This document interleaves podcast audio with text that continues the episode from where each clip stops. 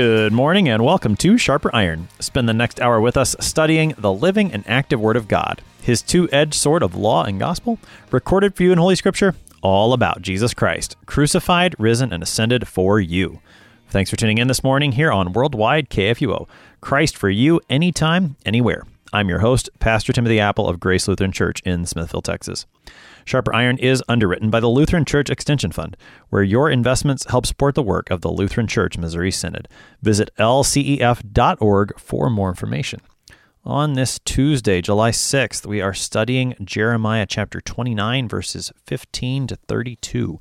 Jeremiah continues his letter to the exiles in Babylon in order now to warn them of the lying prophets, even there in Babylon, who are preaching falsely in the name of the Lord.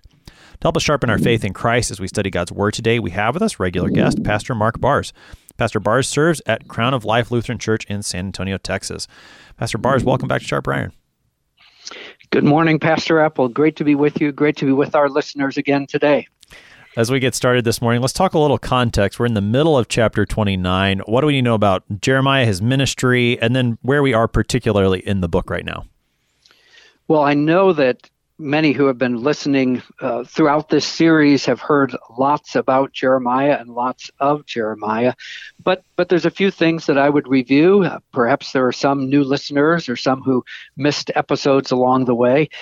So so Jeremiah is is the the prophet, the iron prophet, sometimes called that, and there's there's a that even a, there's a hint of that in today's text.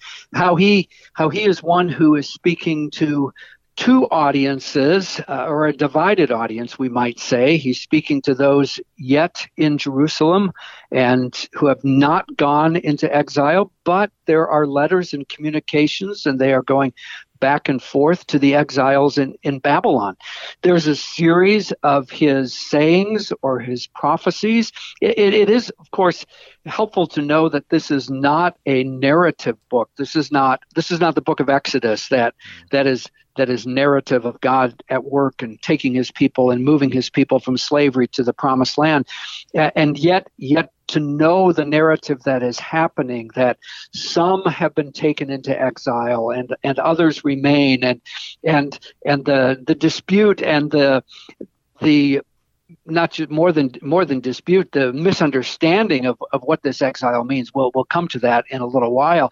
How how vulnerable uh, Israel in the north, Judea, Judah in the south have, have been, and how their foes have overwhelmed them, and they certainly have greater numbers and greater forces to do to do all of that. There are some very helpful notes for those who who look at the Lutheran Study Bible and the introduction to Jeremiah on on all of that. Uh, but but the real the real question is is for Jeremiah as he speaks as he speaks out God's word is is who will you believe? Not just what will you believe but but who will you believe? And and that the prophet of God is yes at times the one who predicts and says this is what God is yet to do this is what will be happening. Yes that that is what prophecy is. And and yet and yet there's there's the other part of it that the prophet is the proclaimer of God's word. He is speaking out the word, he is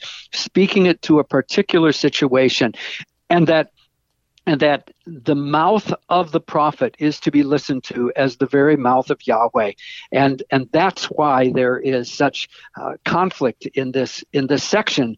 Whose whose mouth are you listening to? Whose word will you will you believe? Another thing that I would mention about Jeremiah is is the length of his ministry. Some of the prophets speak in a, in a much narrower context of time of years, but but uh, Jeremiah sweeps perhaps as much as 50 years and and while it's again not narrative there's so many other books that that are connected to what is happening. Everything from Second Kings and Second Chronicles, those books of history, to the, to the story books of Esther and Daniel. Uh, the prophetic books of Isaiah and Ezekiel are, are partially here or referenced as well the prophet Habakkuk writes during this time, and minor prophets Obadiah, Nahum, and Zephaniah are, are likely within this greater sphere as well.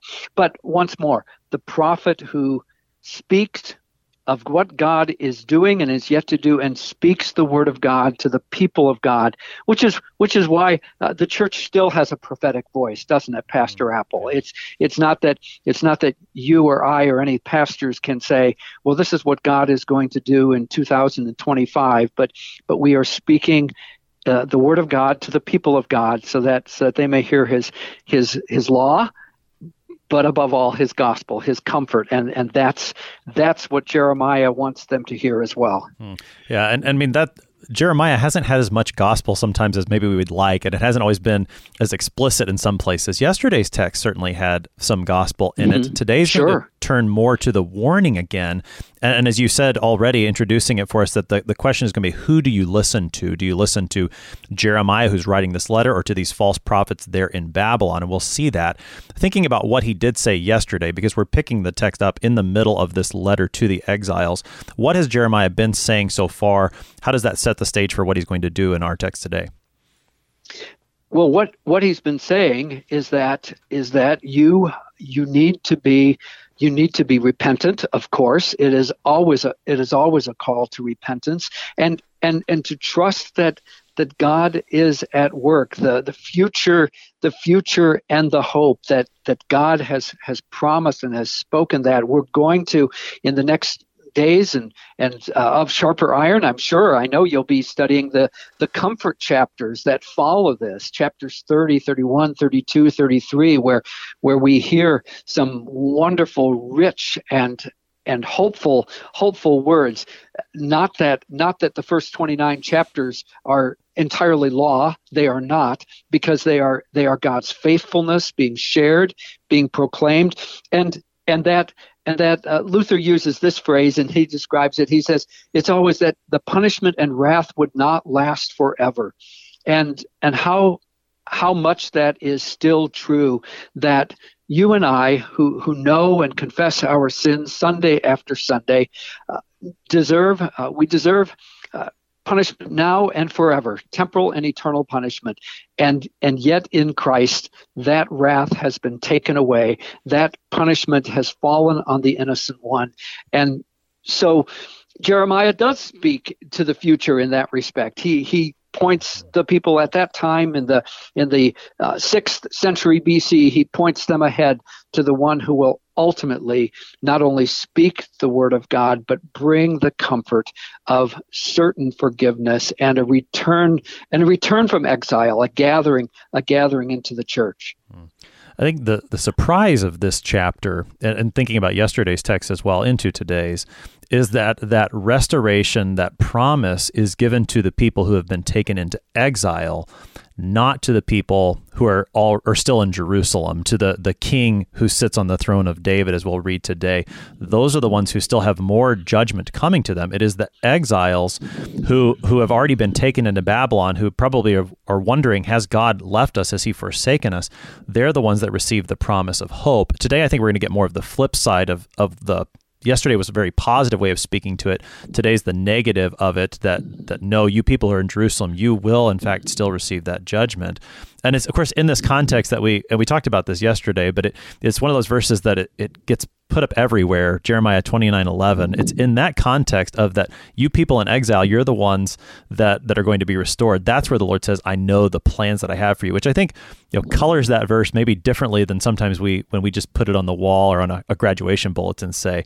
It's important right. to know that that context of that verse Absolutely, absolutely, yes, and and so much, so much of of how it is, it is uh, just as as God spoke to Noah and, and his family after the flood, uh, he makes a promise to them, but but he he pledges himself to what he will to what he will do. He will he will remember when he sees the bow in the sky, never to bring this kind of destruction again.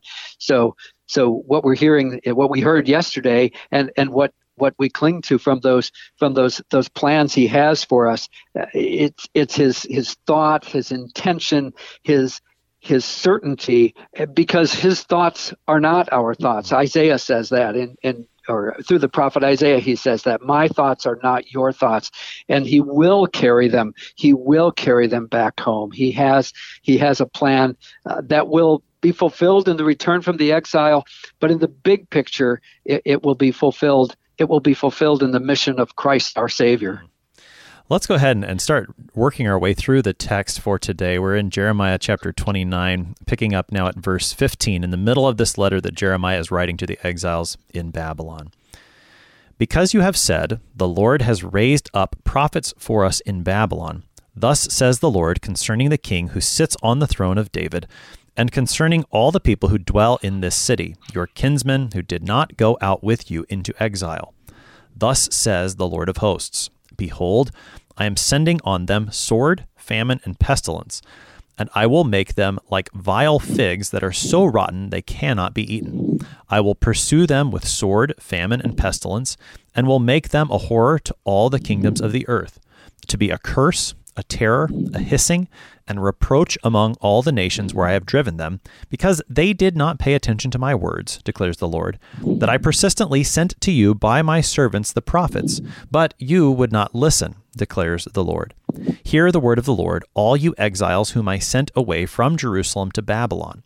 Thus says the Lord of hosts, the God of Israel, concerning Ahab the son of Kolaiah and Zedekiah the son of Maaseiah, who are prophesying a lie to you in my name. Behold, I will deliver them into the hand of Nebuchadnezzar, king of Babylon, and he shall strike them down before your eyes. Because of them, this curse shall be used by all the exiles from Judah in Babylon. The Lord make you like Zedekiah and Ahab, whom the king of Babylon roasted in the fire. Because they have done an outrageous thing in Israel. They have committed adultery with their neighbors' wives, and they have spoken in my name lying words that I did not command them. I am the one who knows, and I am witness, declares the Lord. I'll pause there, Pastor Bars. That's through verse 23 of this chapter. Again, Jeremiah is continuing this letter to the exiles in Babylon, and he brings up a matter. Well, I think there's there's probably two things going on in this text uh, that we've read so far. One is the matter that the people who are still in Jerusalem, they are going to receive the judgment. And two is the matter of these false prophets who we know are, are certainly present in Jerusalem and Judah. Jeremiah's had conflict with them already. Now he's writing against false prophets who are in Babylon. So we've got those two issues presenting in this part of the letter. Uh, where do you want to start, Pastor Bars? Take us start taking us into the, the text we've got before us so far. Well, the first thing that that appear that that comes to me is how how much that was true of what that they said, The Lord has raised up prophets for us in Babylon. And once more, who are you listening to? What, what are you going to believe? Paul writes to Timothy in, in his second letter about those who have itching ears. They, they long to hear what, what they want to what they want to hear. They want, they want to believe something. And, and so uh, the, the reach of Yahweh is, is so strong that, that yes, his his people are in exile and in Babylon. He is sending message and messengers. Jeremiah will communicate with them, but but they are claiming that they have their own prophets that that they're hearing what they want to hear, which is essentially that the exile will be over soon. When, when we hear later on that there's uh, Zedekiah and Ahab who are roasted in the fire, it's likely that these are some who are promoting and saying uh, the God of the God of Israel is going to is going to take us back home, and the empire is going to fall, and and essentially they're they're being treasonous. And we heard yesterday once more. We heard those those words from from chapter 29 about about uh, have children, marry, have children, build homes, pray for pray for those it, where you are because it will be a lifetime it will be a lifetime of exile so so we have that theme happening and then you're right then to those who are yet in this city in Jerusalem who have not been taken off into exile, I am sending on them sword, famine, and pestilence. And I will make them like vile figs, nauseous figs, so so rotten that they cannot be eaten. Now, would would this word that in this letter to the exile would they have understood? Would they have known that there was recorded previously and in, in, our Bibles, chapter twenty four, the vision of the two baskets of figs? Uh, Perhaps not. Perhaps they, they know nothing of this, and yet and yet he uses spoiled figs, nauseous figs, rotten figs as a as a as a sign of those who who are uh, putrid in in in God's in God's eyes, and they are they have become like vile like vile figs, and he will pursue them. Now we have the repeat of those words: sword, famine, and pestilence in verse 18 and they will be they will be a horror. Uh, even even the nations, the pagan nations, will will see that that they are under the judgment of God, of the true God.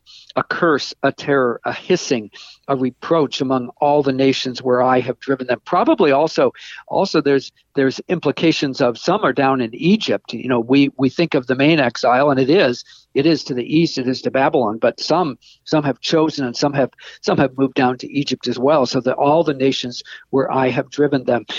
And and what caught my attention as I read and reread this and and and I kept seeing the Lord speaking, Yahweh speaking, and he says, my words. That's in that's in verse 19 he says just a little bit after that my servants the prophets. I'll, I'll, come back to that. I'd like to come back to that in a moment too.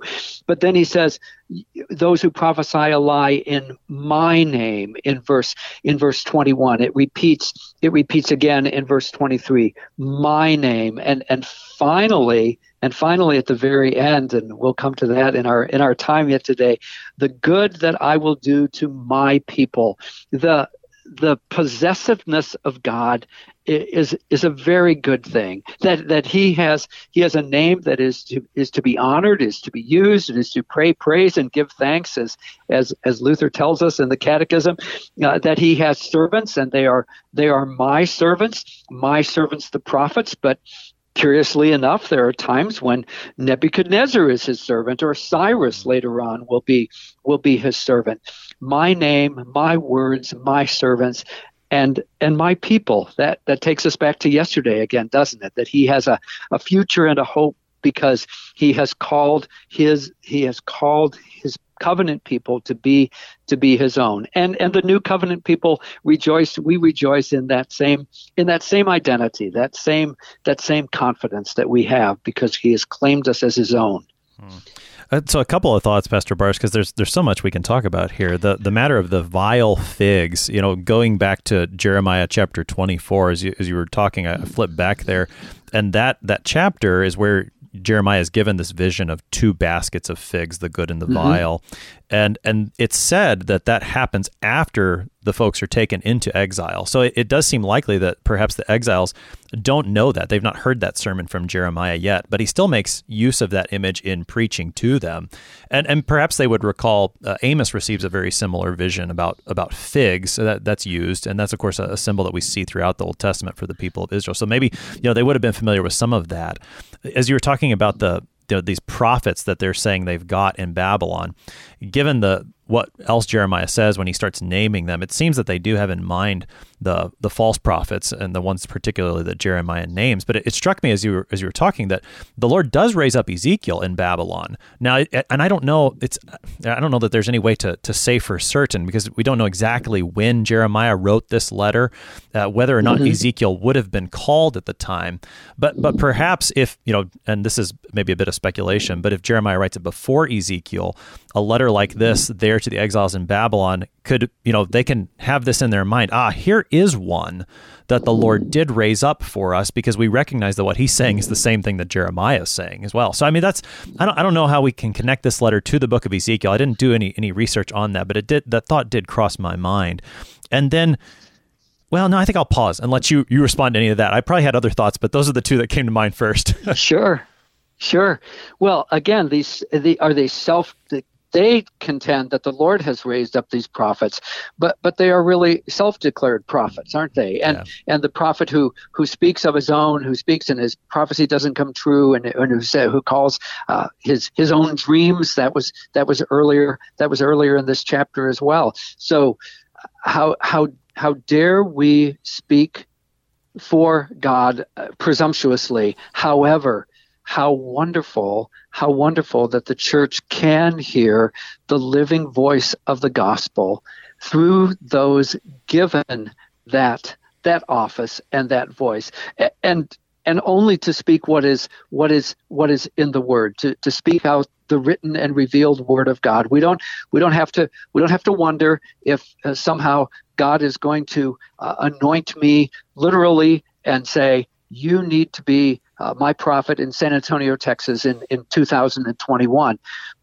but he has given to the pastors of his church the the charge, the responsibility to to take that word and to speak that word out, a word that is law. Yes, of course it is law, but it is a, a comforting and a hopeful word. It is the word of promise. It is the word of the God who keeps every promise, and all the promises of God are yes in Christ. And and that's that's why you and I that's why you and I um, move into the pulpit on Sunday mornings, isn't it? And that's why wherever the people who are listening uh, on Sharper Iron, that's why they that's why they sit and they have the vocation of listeners to to listen to those who are given the vocation of proclaimers, that mm. that they too might might hear not self-declared prophets, but but God-given uh, speakers out of of the word of God, the word that is that is life and that is truth. Mm. Yeah, I mean that, that knowing that the man who's preaching to you on Sunday morning has been called by God to preach to you is, is a really important thing. And we've talked about that previously. It brings comfort to the people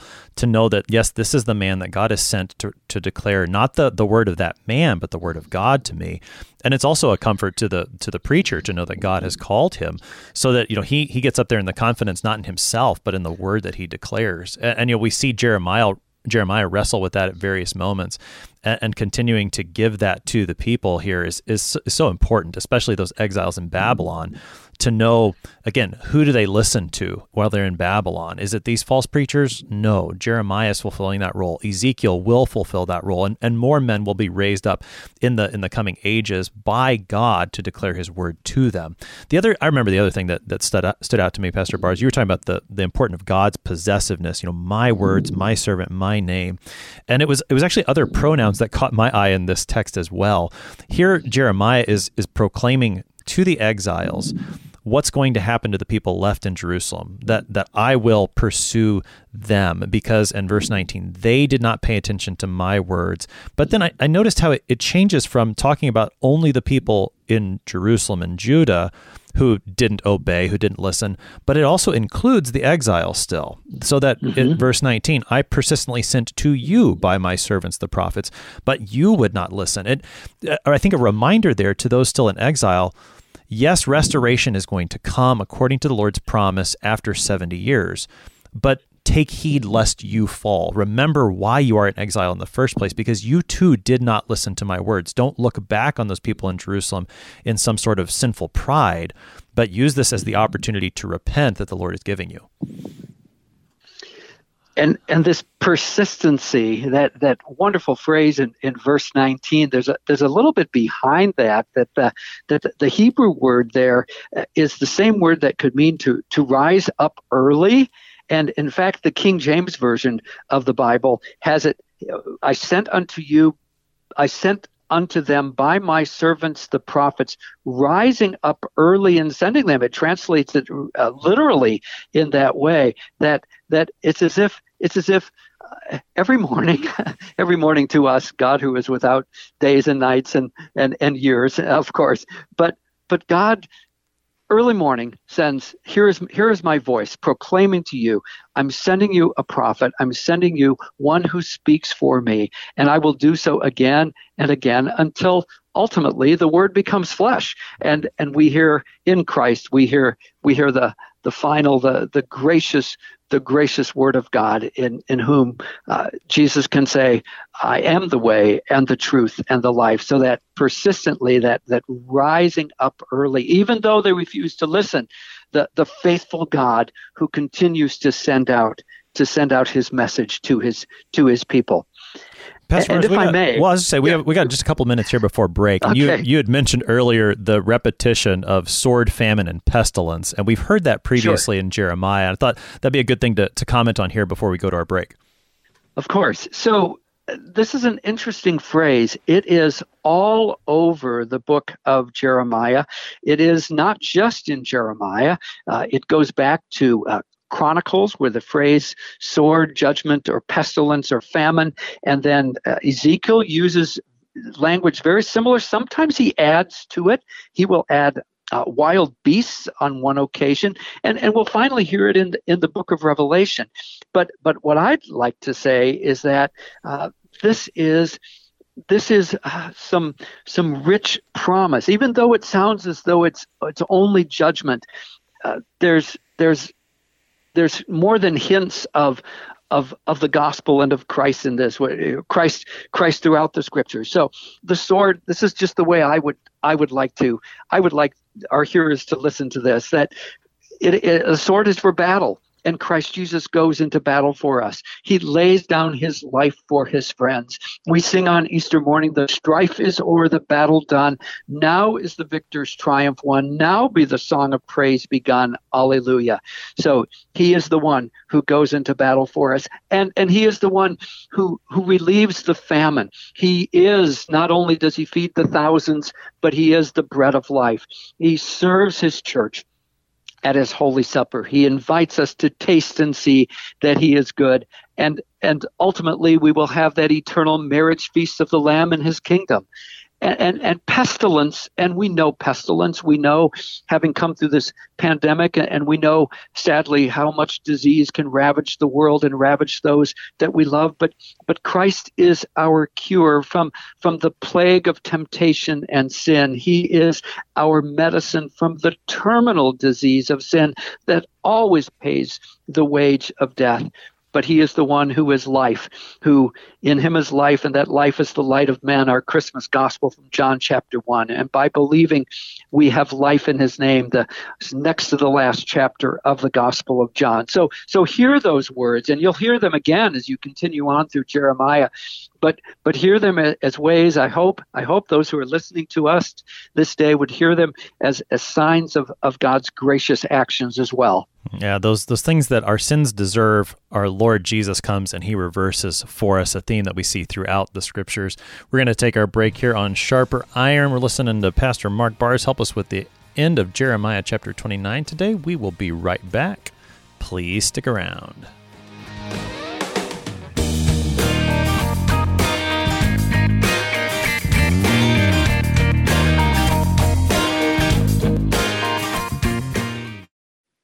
Since 1978, Lutheran Church Extension Fund has had the humble privilege of supporting Lutheran Church Missouri Synod ministries and her workers. Thanks to faithful investors, LCEF has provided thousands of church workers, congregations, schools, and organizations with the low cost loans and resources they need to reach more people with the saving name of Christ. To learn more, visit lcef.org or call 800 843 5233. 800 843 5233. Welcome back to Sharper Iron. It is Tuesday, July 6th. We're studying Jeremiah chapter 29, verses 15 to 32 with Pastor Mark Bars. He serves at Crown of Life Lutheran Church in San Antonio, Texas. Pastor Bars, prior to the break, we were looking at this, again, the second half of the letter to the exiles that Jeremiah sends. And we talked about how he's warned them about what is going to happen to the people still in Judah and Jerusalem. And that theme of false prophets, which we've talked about as well, it continues in the, the latter part of what we've read so far. And Jeremiah actually mentions a couple of them in particular to watch out for. He mentions Ahab, the son of Kolaiah, and Zedekiah, the son of Maaseiah. Uh, what are they doing? What happens to them? What does Jeremiah have to say about these two men? Well, well, first of all, it's interesting that their names are uh, those of not the same people, but named for one of the most wicked kings of, of Israel. Mm. Excuse me. and a, and a wicked two wicked kings of Israel and a wicked king of Judah. And what is it, what is it that they are doing? Well, they are among the prophets who are lying to the people of God. They are uh, speculating, if not if not saying uh, Nebuchadnezzar is going down and and there will be restoration soon. You'll the exile will be over. You'll you'll go back home. Well, they were wrong, and they were wrong in their presumptuousness, and then they would be executed by the king who they said was fading in his in his power and they will be roasted in the fire well we know the story of fire in Babylon from the book of Daniel. We know Shadrach, Meshach, and Abednego, and that fourth that fourth one in the in the fiery furnace. So so there's historicity that's going on as well. And they have done an outrageous thing. Verse 23 says, an outrageous thing. It is it is uh, sinful and and it and it is folly. It is so wrong that it cannot even be described in detail. It is it is not just that their that their mouths have have spoken falsehood, they have acted falsely in committing adultery with their with their neighbors' lives. And so even to speak their names, Zedekiah and Ahab becomes becomes a curse. It, it it's it's the word you shall not say, but when you say it, you you say it to to remember and, and to demean someone else. But but let me point out a contrast. There's there's a wonderful closing portion of the book of Ruth where where just the opposite happens, where where there a name can be spoken in blessing. And and we know that this is true from how God uses names and, and renames people at different times. And, and to speak of the God of Abraham, Isaac, and Jacob is is not just to praise individuals, but but to to honor the God who who chose them and used them as His covenant people. So in Ruth chapter four, it says, "May the Lord make the woman." They're speaking of Ruth, who is coming into your house. Speaking of Boaz, like Rachel and Leah, who together built up the house of Israel. So to use the name in that positive, affirming way, there's this contrast where Jeremiah says, in Babylon these two, they're not only have they been executed by roasting in the fire, uh, but don't even speak their name. And if you do, to, if you speak their name, it will be spoken as curse, and it will there will be no blessing whatsoever uh, upon those people. Hmm. So there's there's a little bit more to to kind of try to wrap that that section up. They spoke in my name. They dared to speak in my name, but verse 23 says it was lying words. I did not command them. And and God speaks as his own witness. I, it suggests to me the way in which Jesus at, at different times, and uh, one that comes to mind is John chapter 8, when, when he has this conversation, confrontation with the Jews, and, and they keep saying, Who are you? How dare you? And, and he says, My Father and I, but, but they won't accept they won't accept his his witness of who he is, who he really is, the great I am. When before Abraham was I am, as he speaks to them, he gives his own witness. So declares the Lord. Hmm. I, I, I think that even just the, Jesus' repeated use of the the words "Amen, Amen," or sometimes you know, I, mm. truly I say to you. That's a, another example of this matter of you know the Lord who knows, the one who's witnessed Jesus, you know, identifying himself with this with this same God. Uh, what you what you said about and I don't know why I didn't think about that, but what you said about the Shadrach, Meshach, and Abednego being thrown into the fiery furnace, and how these two false prophets, Zedekiah and Ahab, are thrown, or, you know, they're roasted in the fire, showing the historicity of it. That's that's a fantastic thing. I don't know why I didn't make that connection, but that's a fantastic example because that is King Nebuchadnezzar who does that, and apparently Zedekiah and Ahab don't don't make it out like Shadrach, Meshach, and Abednego.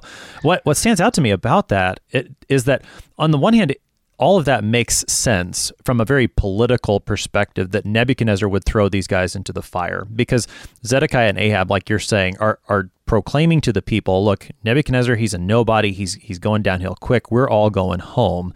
So it makes sense politically for Nebuchadnezzar to throw them into the fire because they're rebels.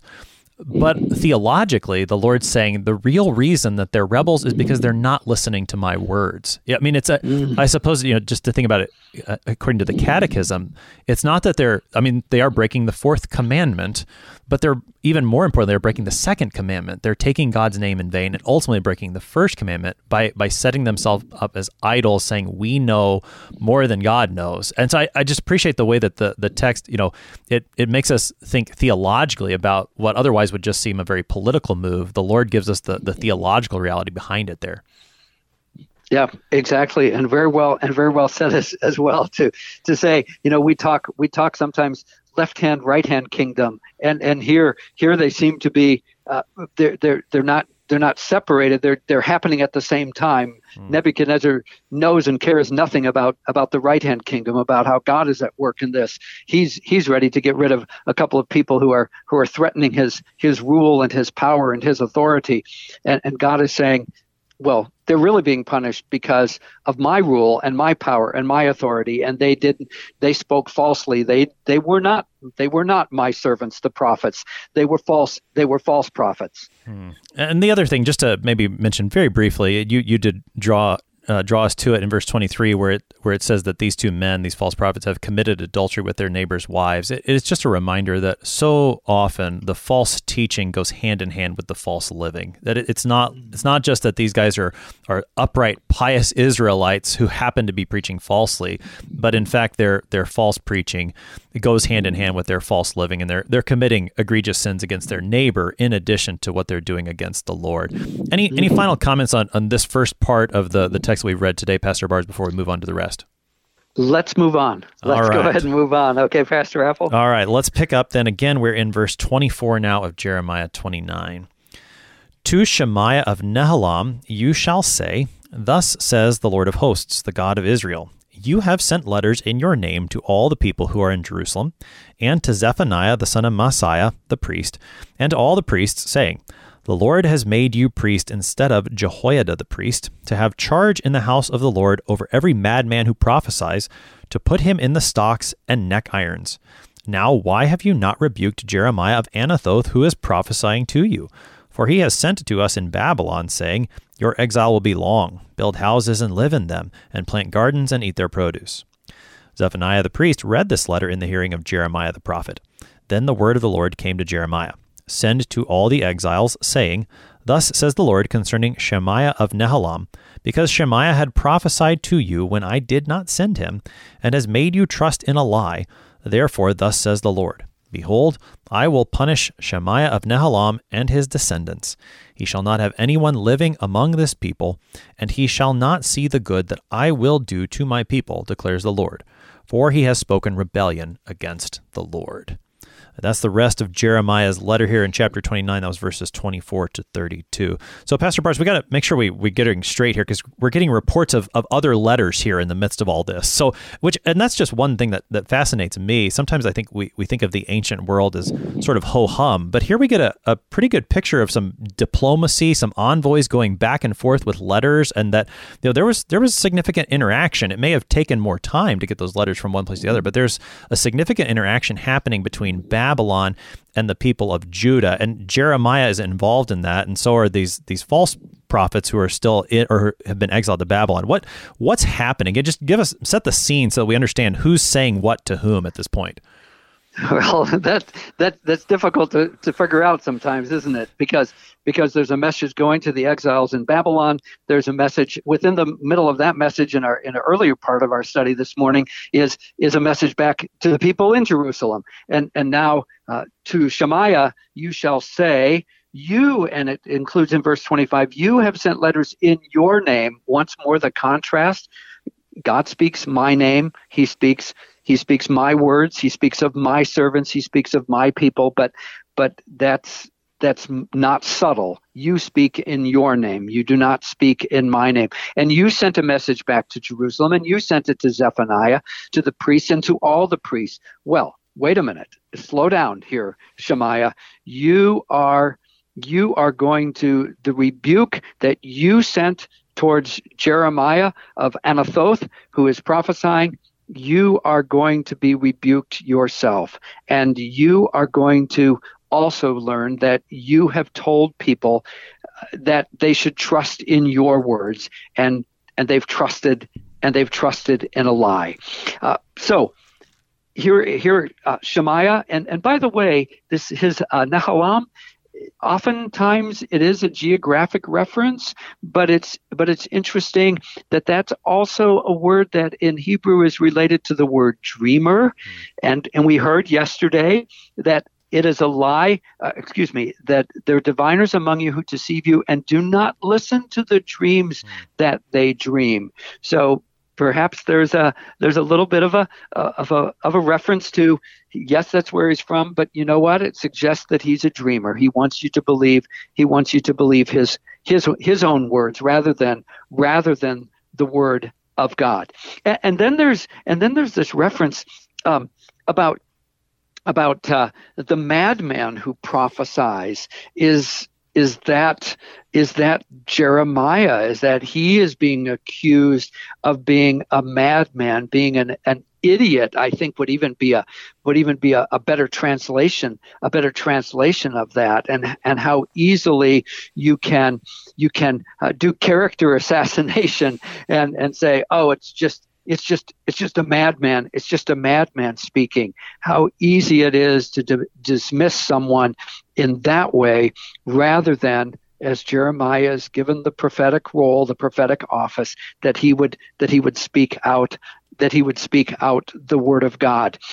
And, and put him in stocks and neck irons. Uh, our previous chapter had the, one of those visual prophecies of of putting on putting on yoke bars mm-hmm. and and they are and they are broken but they are wooden bars in chapter 28 and now and now they are called neck irons. And we've we've seen too many pictures from history and sadly that still happens in some places around the world where especially christians are, are suffering dramatically and terribly because of their witness because of their witness for christ. But but how how slaves are made to wear neck irons and, and, and shackles and manacles and and how much how much that demeans them.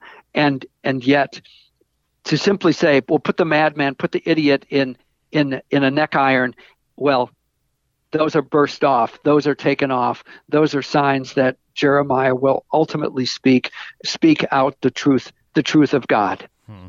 yeah so you've got this this shemaiah he's he's sending a letter back basically asking the the priests back in Jerusalem, why haven't you dealt with this guy yet? What what's mm-hmm, what's going mm-hmm. on? And and we do know from chapter 20 of Jeremiah. Jeremiah was put in stocks at least at some point in his in his ministry as a prophet. How those again, how this text and that text go together chronologically is not always easy to to discern. Some you know perhaps this letter comes and that gives them the idea later. Oh yeah, we should throw this Jeremiah in the in the stocks.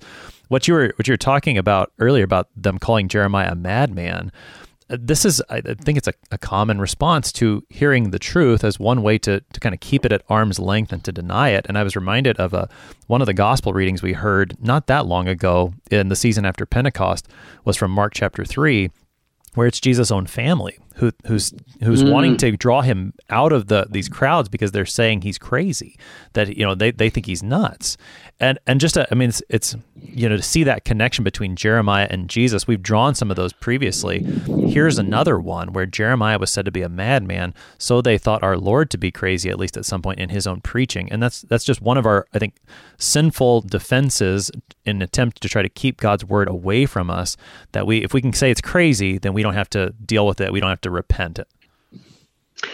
And then, and then, just to, to take that a step further, but then, but then there is Paul the apostle who who will say, but but if I if I'm a fool, if I then I'm a fool for Christ, yeah. and and not you know the same the same one who writes of the foolishness of the gospel right. to the to the world, but he even says, if I must be a fool, I will be a fool. I will be a fool for Christ.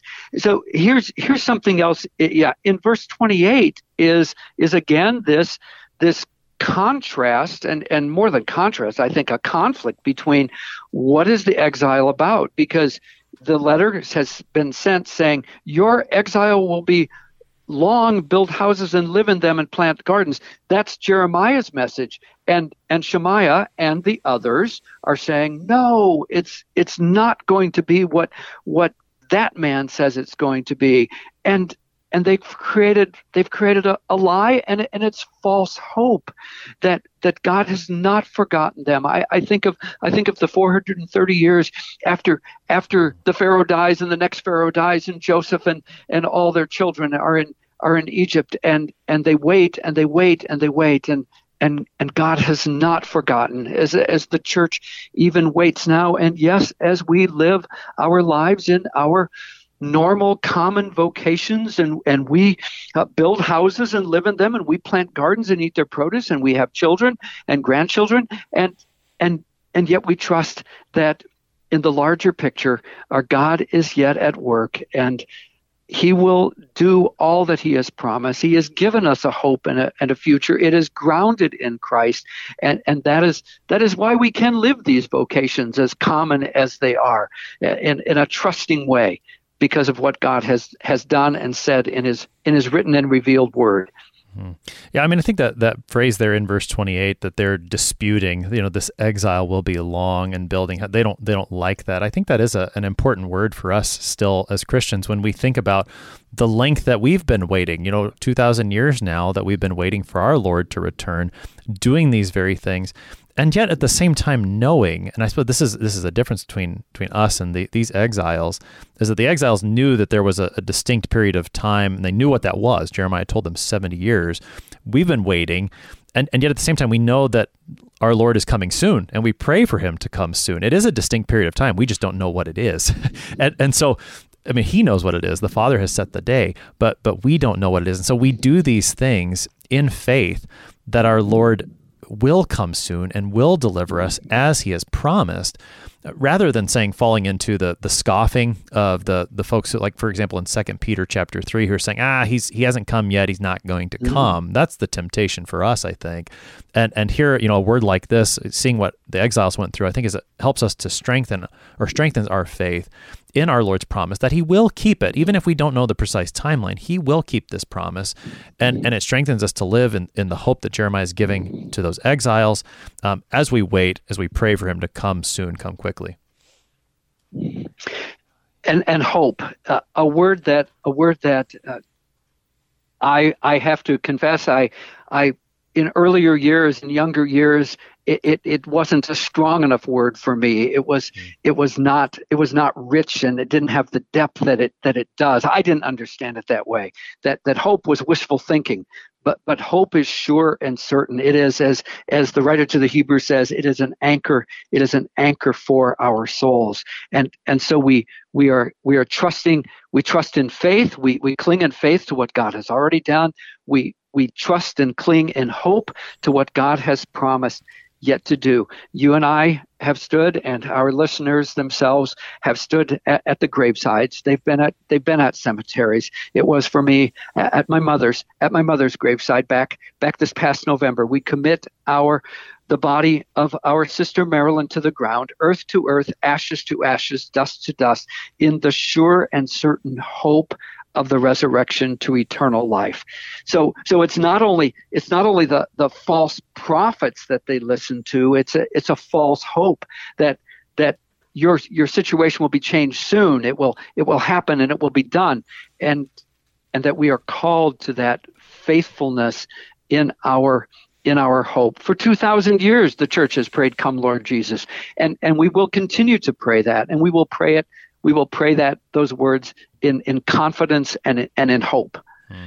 This false hope that the false prophets are bringing, Shemaiah particularly in this last part of the letter, I mean, that's the, the real tragedy of it, as particularly with the judgment that the Lord speaks against Shemaiah, that because he's holding on to this false hope and he's preaching the same to others, he's going to miss out on the real hope that he that the Lord wants him to have. You know, those those words, he shall not see the good that I will do to my people. Mm. The Lord said, "Here I made the promise to you, Shemaiah, but you didn't believe it." And and I mean, what a, what a tragedy that the Lord had made that promise and Shemaiah chose to to cling to the false hope instead. Just as as a just so you, you have an idea of how much time we have, we've got about six minutes here, and I, I know uh, you you want to have some final words on. You mentioned the my people that comes up here, and and two, you, you've also talked about the the chapters of consolation, the book of comfort, as it's sometimes called, that's coming up in tomorrow's text, beginning in chapter 30.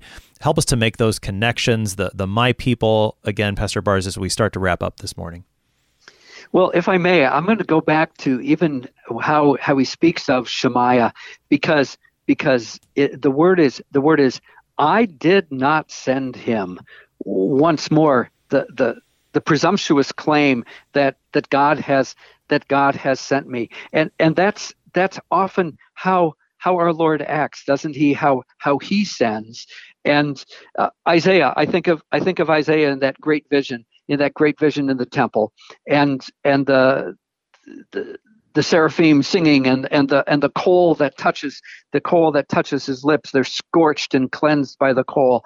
And he says here am i send me. And and he says it not in a brash way. I think he says it in, in great humility. And and for for for any pastor i say it of myself having had this this call and confirmed this call in ordination for 34 and a half years to say here am i send me. And and to be able to say with with humility he he has sent me. He has sent me to to be a servant to his people much different than saying i have been sent by god and and making a claim that is that is untrue but i try to make it i try to make it somehow forceful that that gives me authenticity. And then he says in that same in that same phrase this is in at the end of verse 31 shemaiah has made you trust in a lie. Now now now to trust in a lie is mm, it, it, it's it's it's it's futility. But but here's what's interesting. In the greek translation of of the hebrew old testament there there's a word and and I, we won't we won't worry about our hers with this too much, but pisteo is the word that we might expect to be trusting there. But it's not. It's elpitzein. It's the word hope. for hope. To how the Greek translated is that you hope in a lie. And and that's hopelessness. That's hopelessness because it's because it's not anchored in the word and hope is an anchor for the soul but but it becomes it becomes false hope. So so all of this can not it's not just about shemaiah. It's where the people of god find their find their their their spirit given confidence to say uh, we do not believe in a lie. Our hope is in our hope is in the one who speaks the truth who is the way and the truth and the life. The final the final words of this of this section of this chapter of chapter 29 uh, i will punish shemaiah of nehelam and his descendants. He shall not have anyone living among this people.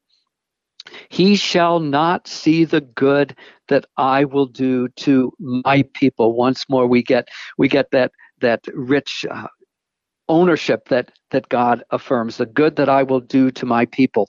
There is this ultimate and eternal future and hope, which was presented and discussed yesterday. And, and that this is the great bridge, I think, this verse from that and 29 verse 11 into the comfort chapters which are which are before us. Uh, the false prophets have have really proclaimed that that God will not do harm for his people that he will not send them into exile. Well they they have been. Some of them have been and and judgment awaits those who haven't and that the exile will will end much sooner than later. But God declares no don't believe those. Don't put your hope in those lies you will not see the good that I will do for my people. That good that that happens for Daniel, who is freed from the lions, as well as Shadrach, Meshach, and Abednego. We already spoke of we already spoke of them. The the hope and the promise that there will be return and there will be a restoring of the temple and a rebuilding of the walls and yet and yet what we have hope in is a greater return a greater restoration a greater rebuilding which is promised and it is because of the greatest good that our god has promised to do and has done in Christ for his new covenant people. It happens when the Father gives his only Son to rescue and to redeem us, to who the one who will give his life as a ransom for many, to take our place, to take the judgment we deserve under the just verdict of the law, and and to gather lost and scattered and and wounded and and runaway sheep from their exile, from their scattering, and bring them together. Ephesians chapter 2 says it so well. He came and preached peace to you who were far off and peace to those who were near. For through him we both have access in one spirit to the Father. So then you are no longer strangers and aliens, but you are fellow citizens with the saints and members of the household of God. We are gathered we are gathered together. We we look and see what God has promised. we look back, we, we see that in Jeremiah. We look back and we see in the Word how the promises have come true, how there is both death, but there is resurrection. When, when we cry out, How long, O Lord, for the church's exile still? Well, we rejoice that not only was the exodus out of the Holy Land and through the sea and, and across the Jordan River, but the exodus has been given to us through the waters of baptism until we will enter that final promised land, the new heavens and the new earth. Uh, the, ex- the exile was for a full lifetime, 70 years, but there is a new lifetime, a new lifespan as we gather around the throne of the Lamb in his kingdom. Pastor Mark Bars is the pastor at Crown of Life Lutheran Church in San Antonio, Texas, helping us today with Jeremiah chapter 29, verses 15 to 32. Pastor Bars, thanks so much for being our guest today. I will, I will uh, continue to pray for God's people as we have had a chance to serve them this day. And thank you, Pastor Appel, for this opportunity. The peace of Christ be with you. I'm your host here on Sharper Iron, Pastor Timothy Appel of Grace Lutheran Church in Smithville, Texas. If you have any questions about the book of Jeremiah, comments, please send an email to kfuo at kfuo.org or use the app and the open mic feature to send a message to us. We love to hear from you. Thanks for spending the morning with us. Talk to you again tomorrow.